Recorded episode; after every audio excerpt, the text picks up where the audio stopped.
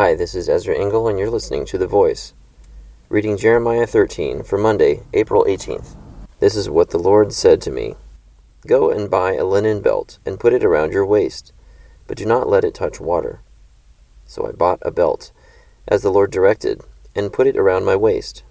Then the word of the Lord came to me a second time Take the belt you bought and are wearing around your waist, and go now to Perath, and hide it there in a crevice in the rocks. So I went and hid it at Perath, as the Lord told me. Many days later, the Lord said to me, Go now to Perath, and get the belt I told you to hide there. So I went to Perath, and dug up the belt, and took it from the place where I had hidden it. But now it was ruined, and completely useless. Then the word of the Lord came to me. This is what the Lord says.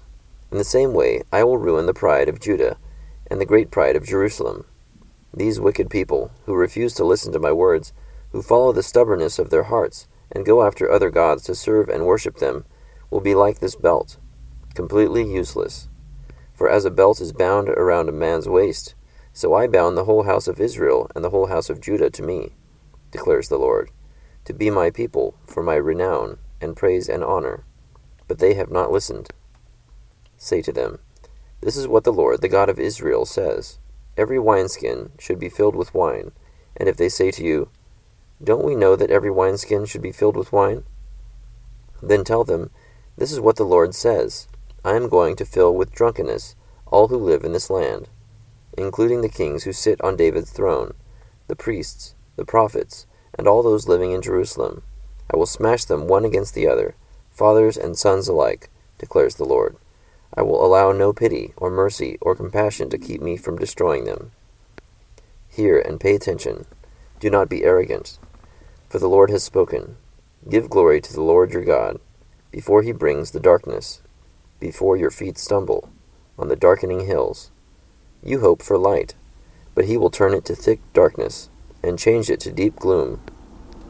But if you do not listen, I will weep in secret, because of your pride. My eyes will weep bitterly, overflowing with tears, because the Lord's flock will be taken captive. Say to the king and to the queen mother, Come down from your thrones, for your glorious crowns will fall from your heads. The cities in the Negev will be shut up, and there will be no one to open them. All Judah will be carried into exile, carried completely away. Lift up your eyes and see those who are coming from the north.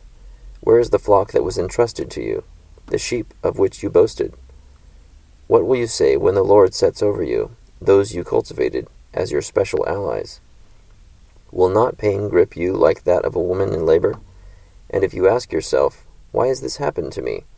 It is because of your many sins that your skirts have been torn off and your body mistreated. Can the Ethiopian change his skin, or the leopard his spots? Neither can you do good, who are accustomed to doing evil. I will scatter you like chaff, driven by the desert wind. This is your lot, the portion I have decreed for you, declares the Lord because you have forgotten me, and trusted in false gods. I will pull up your skirts over your face, that your shame may be seen, your adulteries and lustful neighings, your shameless prostitution. I have seen your detestable acts, on the hills and in the fields. Woe to you, O Jerusalem! How long will you be unclean? Jeremiah chapter 13. So God instructs Jeremiah to buy a linen belt, wear it, and then bury it, and then dig it up, and use it as an object lesson for Judah and Jerusalem, for them to know that God sees them as useless when they prostitute themselves to other gods and do detestable acts. He's basically saying at the end of verse 27 Woe to you, O Jerusalem! How long will you be unclean? So God's calling them out for their sin. They are not able to be used by God because they have pursued things that keep them from being holy. Thank you for listening to The Voice.